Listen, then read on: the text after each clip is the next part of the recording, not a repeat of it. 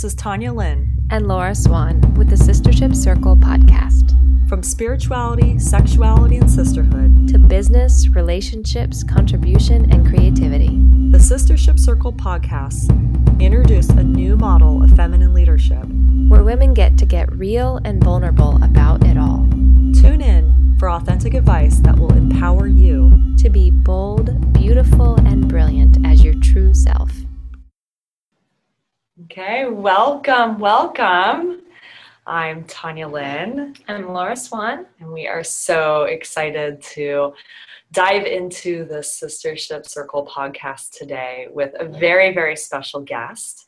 And I'm going to tell you a little bit about her and then actually um, how I was so drawn to um, reach out for this interview with her.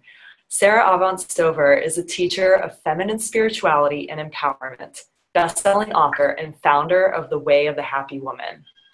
She graduated um, Phi Beta Kappa and summa cum laude from Columbia University's all-women's school, Barnard College. After a cancer scare in her early 20s, she moved to Thailand, where she embarked on a decade-long healing and spiritual odyssey throughout Asia. She has since gone on to uplift the lives of tens of thousands of women worldwide. The creator of Reversing Our Curse, the She School, and the world's first women's yoga teacher training, Sara has been featured in Yoga Journal, The Huffington Post, Newsweek, Natural Health, and on ABC, NBC, and CB, CBS. Her new book, The Book of She Your Heroine's Journey into the Heart of Feminine Power, is now available.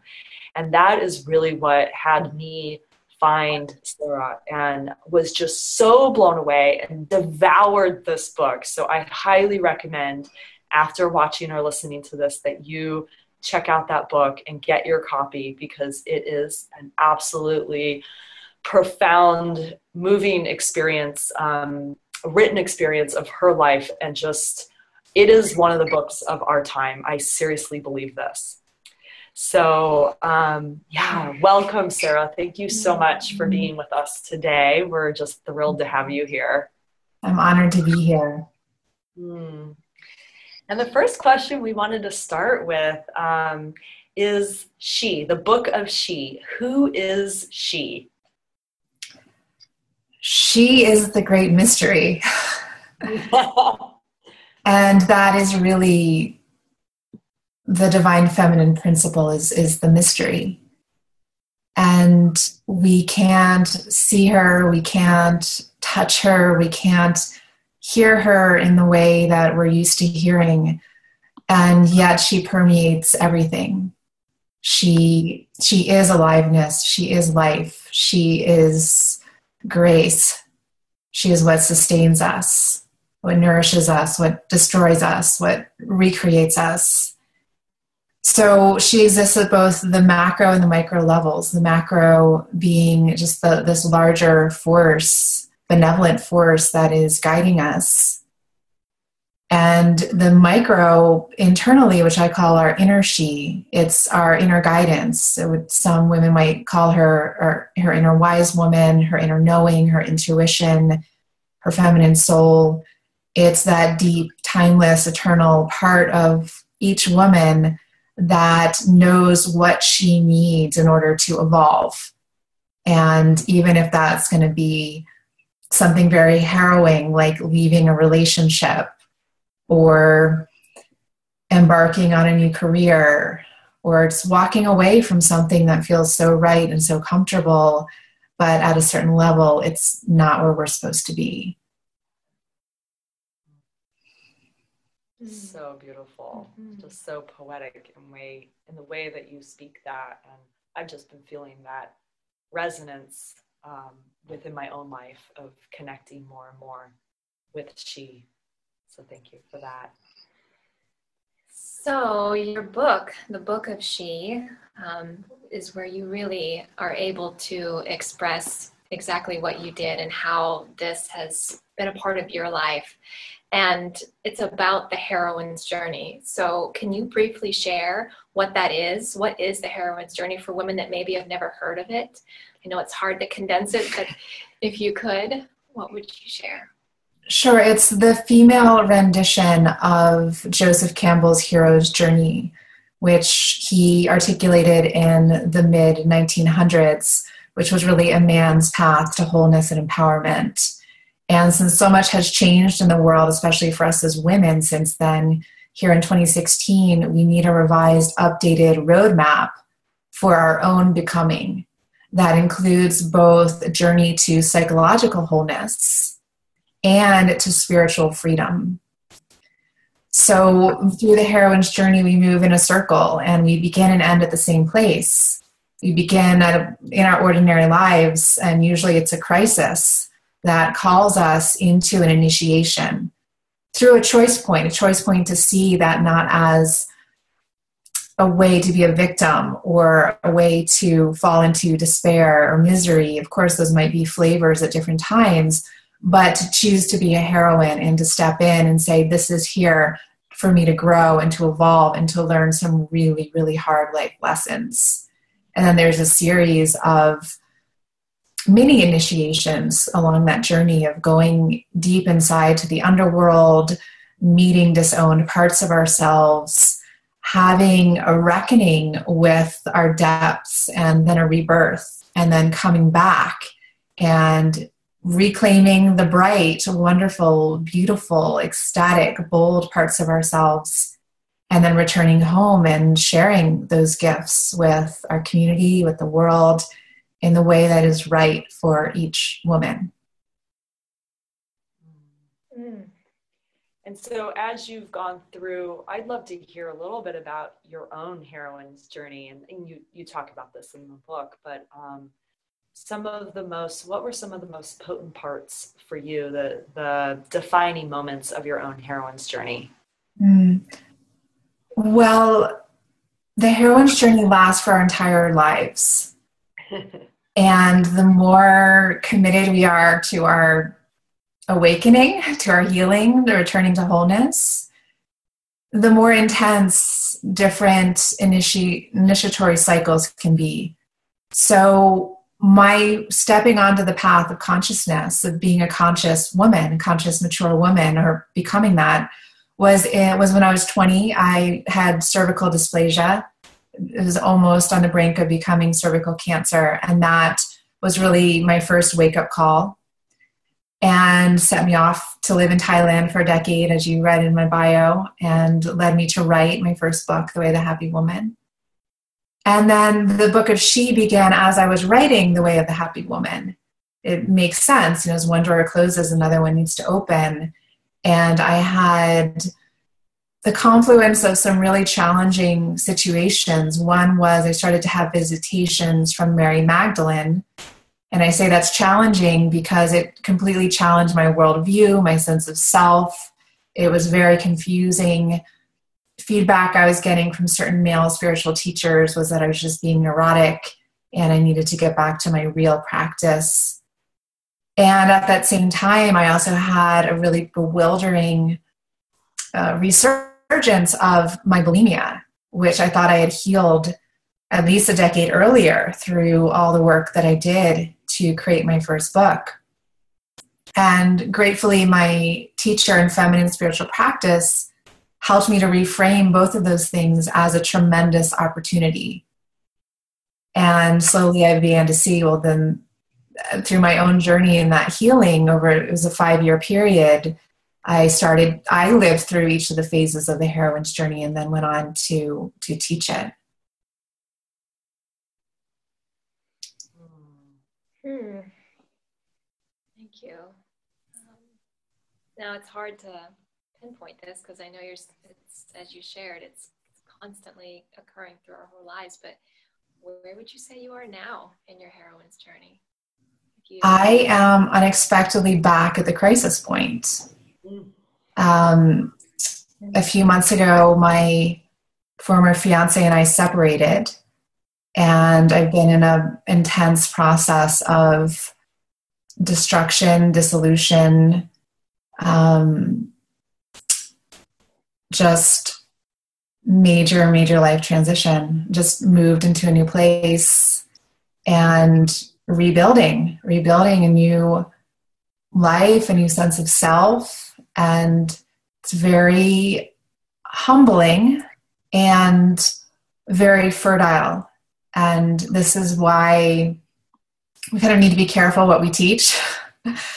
and for whatever reason, my books seem to come with some sort of my you know new bodies of work seem to be born in me through some sort of a crisis and i'm i'm constantly being called to deepen my insight and deepen my understanding of the ways that we as women suffer and how to make that suffering um, the word that keeps coming is fertile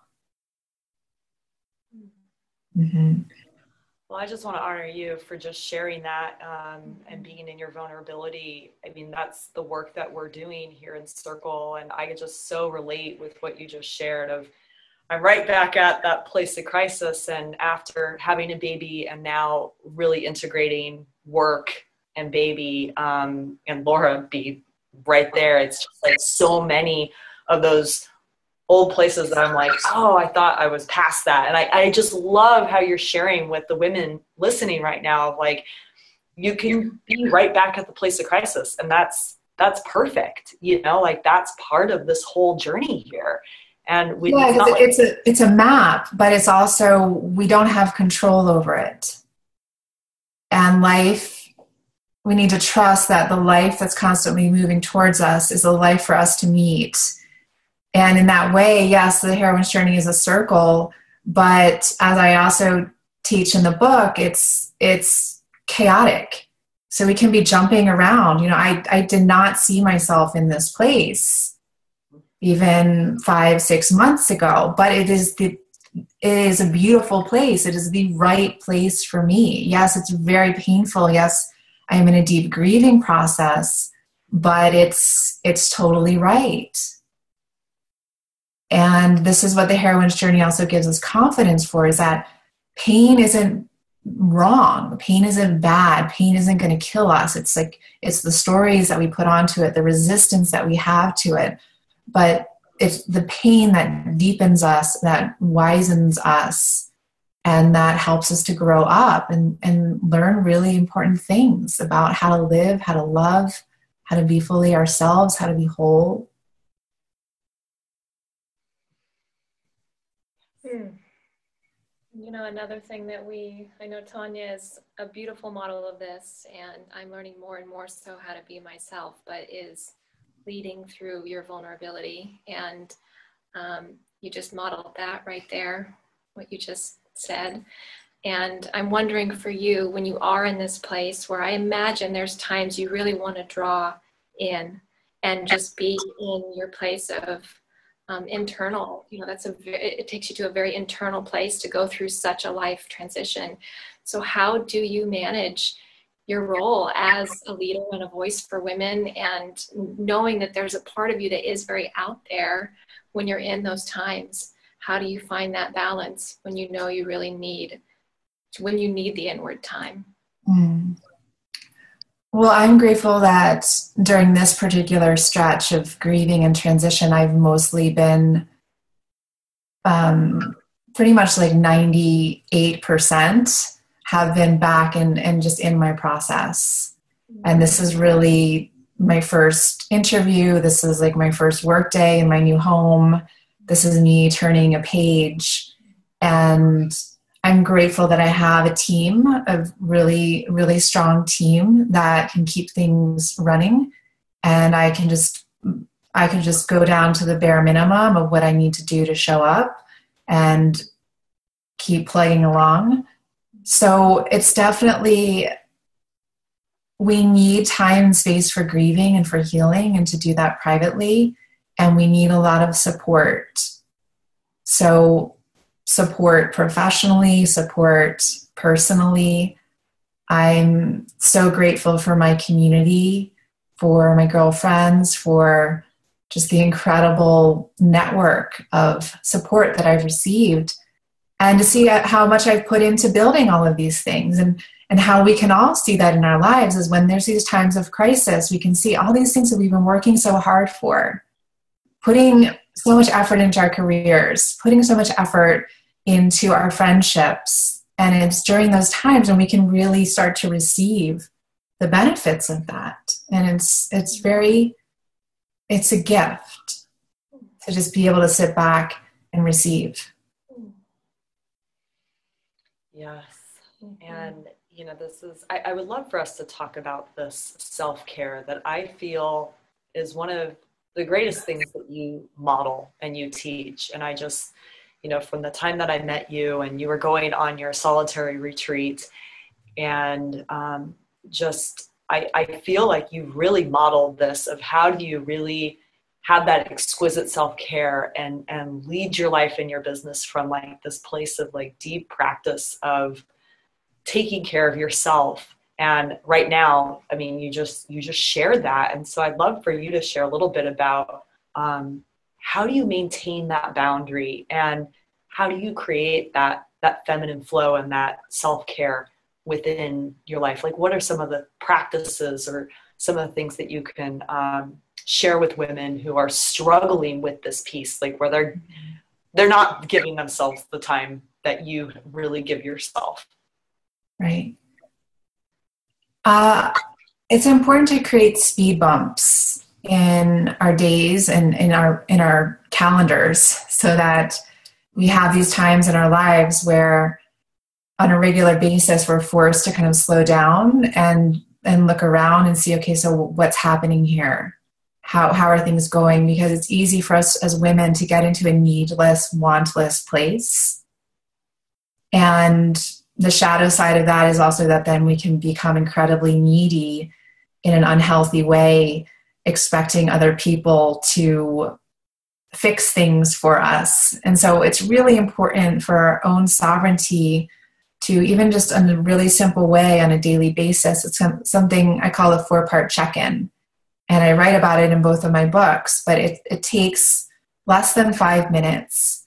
When you get adept at it, you can do it in your head, although I find it more helpful to actually write it down in a journal or just a scrap of paper. And it starts with the, the level of the body so to do a body scan and just notice what's going on in my body, sensations, chronic things, acute things happening. And then from there, what, what does my body need today? So listening to the need. And then going to the level of feelings and the mind. So noticing the content and the state of the mind. And then our she or our soul or intuition. And it's good to do this in the morning because then it's up to us to be a good parent to ourselves, to be a responsible adult woman, and actually give ourselves the things that we need at those four different levels from innermost to outermost. So that's an important thing. And then that's one little speed bump in the day. And then if you can have like an end of the week check in, a monthly check in, a seasonal check in, a yearly check in, how am I doing, what's working, what's not working. And I prefer to do those in the form of a retreat. So, time when I can step back from the hustle and bustle of life and unplug from my devices and just unwind, decompress from the stress of daily life, which is unavoidable, and to quiet down my inner world enough that I can actually gain new insights into how to do things better, what's next, what's out, what have I outgrown. And this way it's like it's like we're we're constantly weeding our inner garden. And if we don't have those little checkpoints, it just it gets really wild and overgrown. We all know that feeling.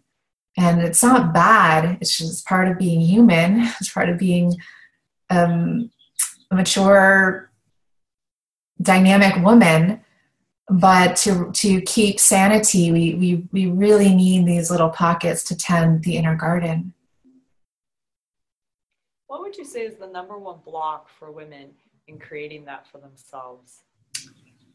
Believing that we don't deserve it. And how did you did you have that come up for you and how did you overcome it? Or how did you really be able to um, maintain this practice and and have it be just now integrated into who you are? It's kind of like you know if you go to the gym I like to go to the gym and sometimes I lift weights or sometimes I take a Pilates class or but I liked I like that feeling of seeing how I get stronger, of seeing the effects. And that gives me confidence and it makes me want to keep doing it. And the same is true with tending to my inner world is that I've been a devoted practitioner now for 20 years. And in the beginning, it was very hard to force myself. I literally had to force myself to sit down and meditate or get on my yoga mat or go on retreat. But over time, I started to see how much better it made everything. It didn't mean doesn't mean that it made made things easier necessarily. You know, life's challenges still come, but I had the tools to meet it, and it helped me to show up more in relationship. Helped me to work more with with my mind, with challenging emotions, with feeling better in my body. And it's just that when we do it and we witness and experience the results, we know that it's it's non-negotiable after a certain point and that we're just not our best when we exclude it just like i don't feel good if i don't move my body if i don't go to the gym or you know get out for a hike. It's just it's just now it's non-negotiable for me. I need it to to thrive.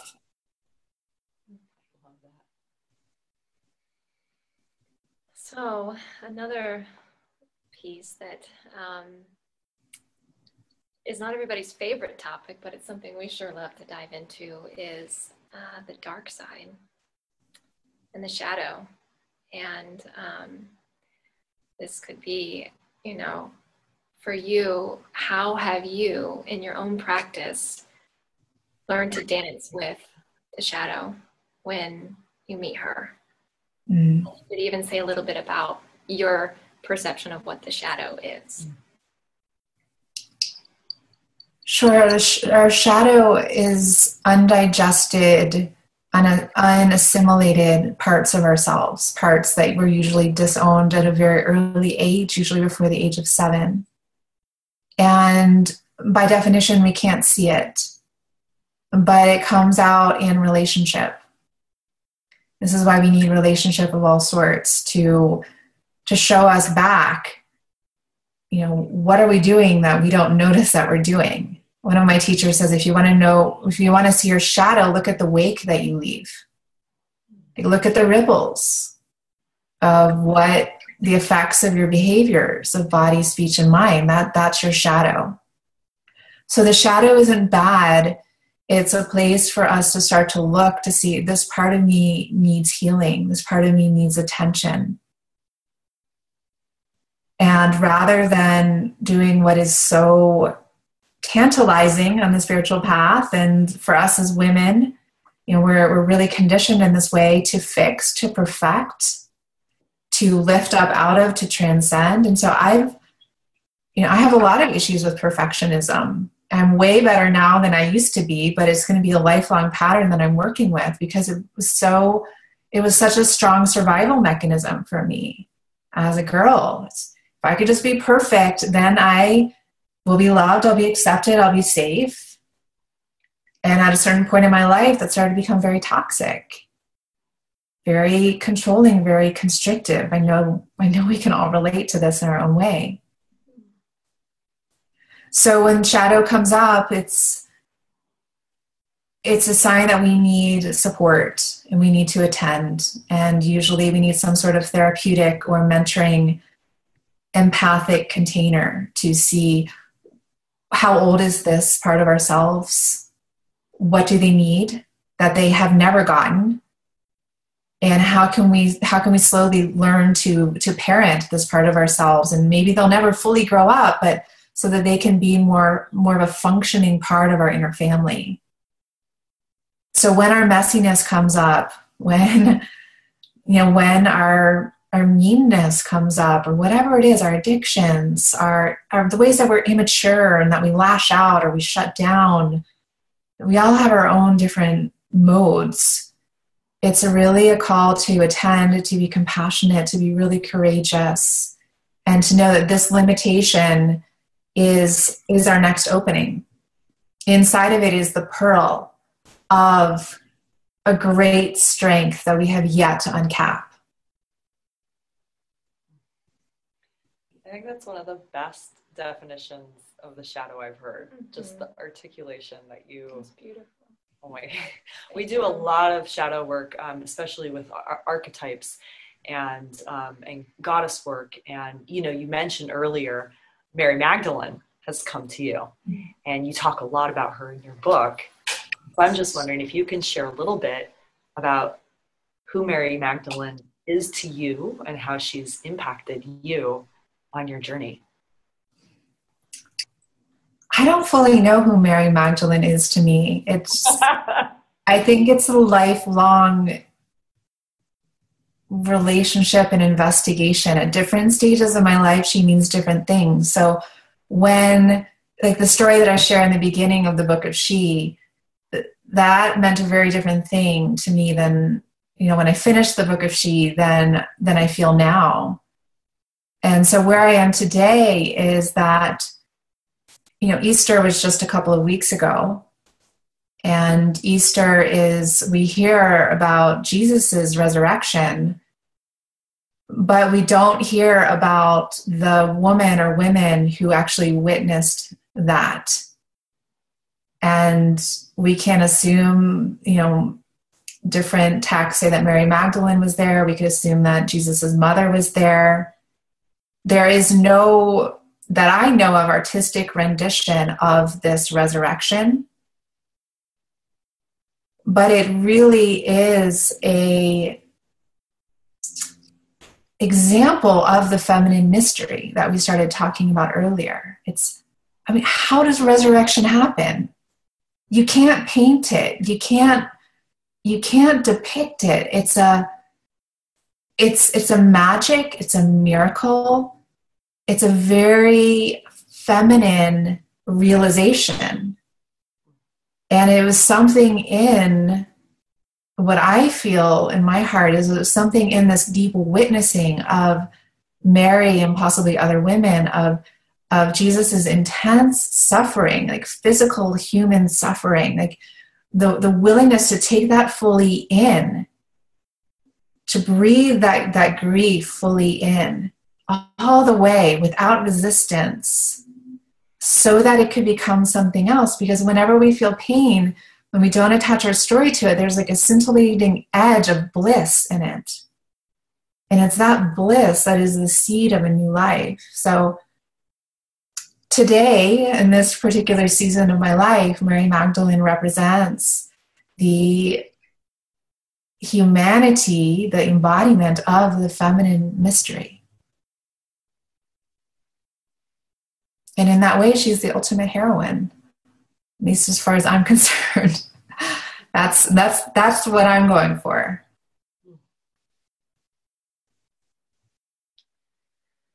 So in Sistership Circle, we um, we focus on sisterhood and circle.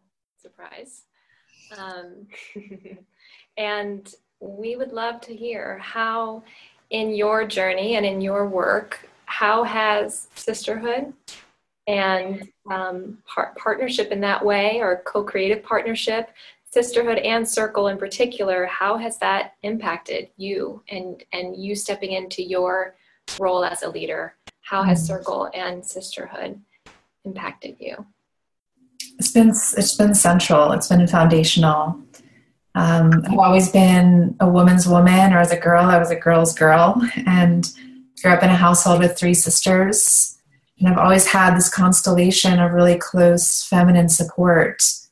And then that continued with girlfriends and through school, going to an all women's college, and then going on to to study and then to teach women's work. And I wouldn't be the woman that I am today without the support of, of a whole circle of women around the world and in my work, the way the Happy Woman community, it's sisterhood is central. We, we all are walking our own path and doing our own work, but we're doing it in relationship. Because it's in relationship that we heal. We can't heal alone. We, we have to do it together. Our wounding comes from relationship. So these wounds can only be healed through our togetherness. So it's it's pivotal, it's medicine, it's challenging. You know, in a women's circle, there's always women who trigger us, reflecting parts of ourselves that we've disowned, that we're uncomfortable with. And, and if it's a safe circle, we know that we can just kind of keep mirroring back so that we can start to, to take back those projections and bring them alive in ourselves. So I love that you're I love that you're so devoted to sisterhood and, and circles as well. Yeah, we recently stepped into partnership together yeah. and knowing full well that all of our stuff was going to come up all over again. and it's been beautiful of looking at, you know, where where are we in competition and um, and really just looking at all the doing all the, the work. doing the work. Yeah. Yeah. the, the sisterhood wound is for both of us such an important piece to heal for ourselves and in the work we do in the world and it's exactly what you just spoke to. Mm. that you know in circle like you said women are going to trigger parts of ourselves that need to be looked at. So i love how you articulated that as well. It's so central to what we believe and what we work on ourselves and what we're sharing with women. That overcoming that and being aware of that is a huge part of our personal growth. Mm. So, and I think an important piece, and it's almost like the quotable of this podcast, is mm. around like we heal through relationship, mm-hmm. and we don't heal on our own. And sometimes it can look like for you right now with where you're at of you're going inward and you're healing on your own, but actually you're surrounded by a, a huge support system. And you mentioned that, right, with your girlfriends and um, the the team be- around you. And so sometimes it's like that going within to heal is you're you're not completely taking yourself out right no and during, yeah and during times like this there's um, i think i'm more in contact with community than ever before you know it's like i'm more in yes, I'm stepping back from my public role, but in certain ways, I'm more extroverted than I've ever been in my whole life because, you know, I'm talking to my mom at certain points, like three times a day, which is you know, usually it's like she's lucky if I call her once a week. But so in that way, it can be really beautiful. Like there's a, real deepening of friendships, of family relationships, and we can really see like who, who's there with us through thick and thin who can stand in the fire with us when you know when all everything gets burned down those are those friends are golden it's a testament to who you are too that you have that around you so i want to honor you for that mm. it's beautiful Thank you. it shows what work you've done to take care of yourself so thank, thank you, you. Yeah, thank you for just being such a beautiful example of feminine leadership. Yeah, it's just, this is real. You know, being a woman is, is so amazing and it's so hard. And evolving and maturing is is real and the more that we can just support each other with it and lift each other up and sometimes take the lead and sometimes be on the ground like we're all in a different place. But um, the more that we can talk about what's really happening the stronger we're all going to be. Yeah. Um, you know you mentioned your mentors a lot in your book and i'm wondering what role they play. I think you mentioned um, is it Sophia? Mm-hmm. One of your mentors. Yeah. And how are they? How are you getting the support from mentorship right now in your in your process? Mm. I think women would want to know that. Yeah. Well, Sophia actually just left here right before the interview. I had to shoo her out so I could come in here.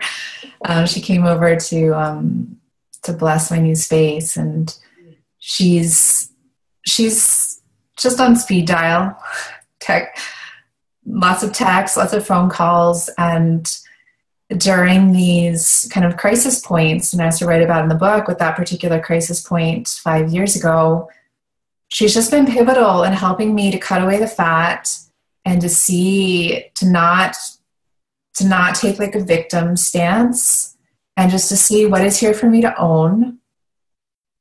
And above all what is here for me to grow into? To see the opportunity to, to harness the opportunity. And that is then what i what i strive to pass on to other women because there's always so much opportunity when we're having a hard time.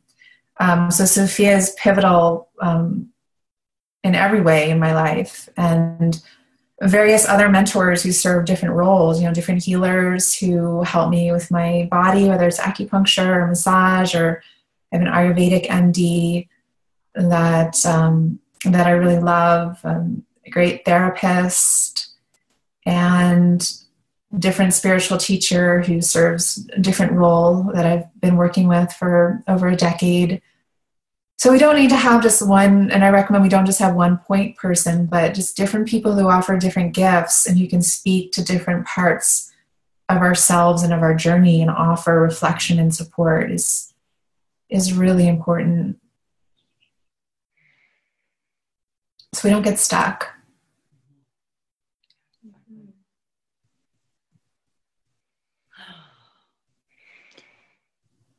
Wow. I just want to say I feel very honored that you took the time, um, that we are one of the first uh, interviews you've done in a long time. That's just such an honor. And to be able to have a window into uh, where you are right now is it's so it's such medicine to my heart and soul right now and um, i'm sure it is to all the women that are listening and for us also to be able to send you love and intention right now for where you are in your healing process is is such a gift. Mm-hmm. So thank you for opening the window um, to where you are, and I just it's the ripple effects of vulnerability are so healing. So thank you. Mm-hmm. Thank you for having me in your beautiful circle. Wow. Yeah. And um, for women who are wanting to get to know you a little bit better. I don't know if you have a free gift offering for the ladies who are listening, um, how they can get in touch with you and explore your website. What would be the best way? Everything's at thewayofthehappywoman.com. And we're in the middle of a big remodel. I don't know when this is airing, but we're aiming to have our new virtual temple up um, around May 1st. So there, there you'll see everything that you could want to know about me and our sisterhood and just getting acquainted with us and, and getting support for your journey home to yourself. I love that virtual temple. Mm-hmm. and in closing, is there, what does she want to say in closing today that wants to speak through you?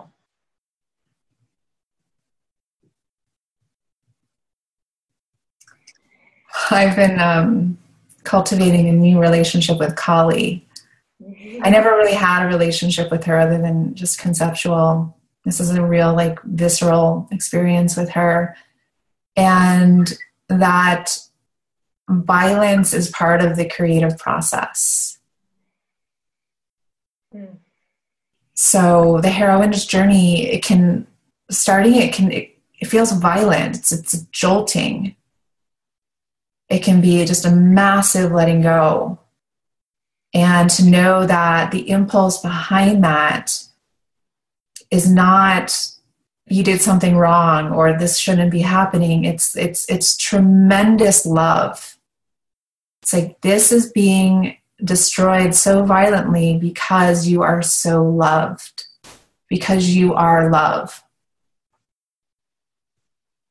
and we don't hear that and we need to we need to tuck that away for those moments when we're going to when we're going to need to remember that because we all are again more than once going to need to remember that that's the truth of life things are born and things die everything has a beginning middle and end there's no getting out of that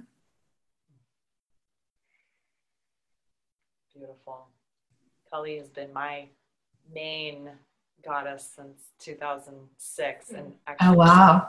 I named my daughter after her. Okay, wow. well, I guess I'm in the right place then to totally. it there. My daughter is Luna after the moon, so between the two of them, we're just we're just totally feminine out.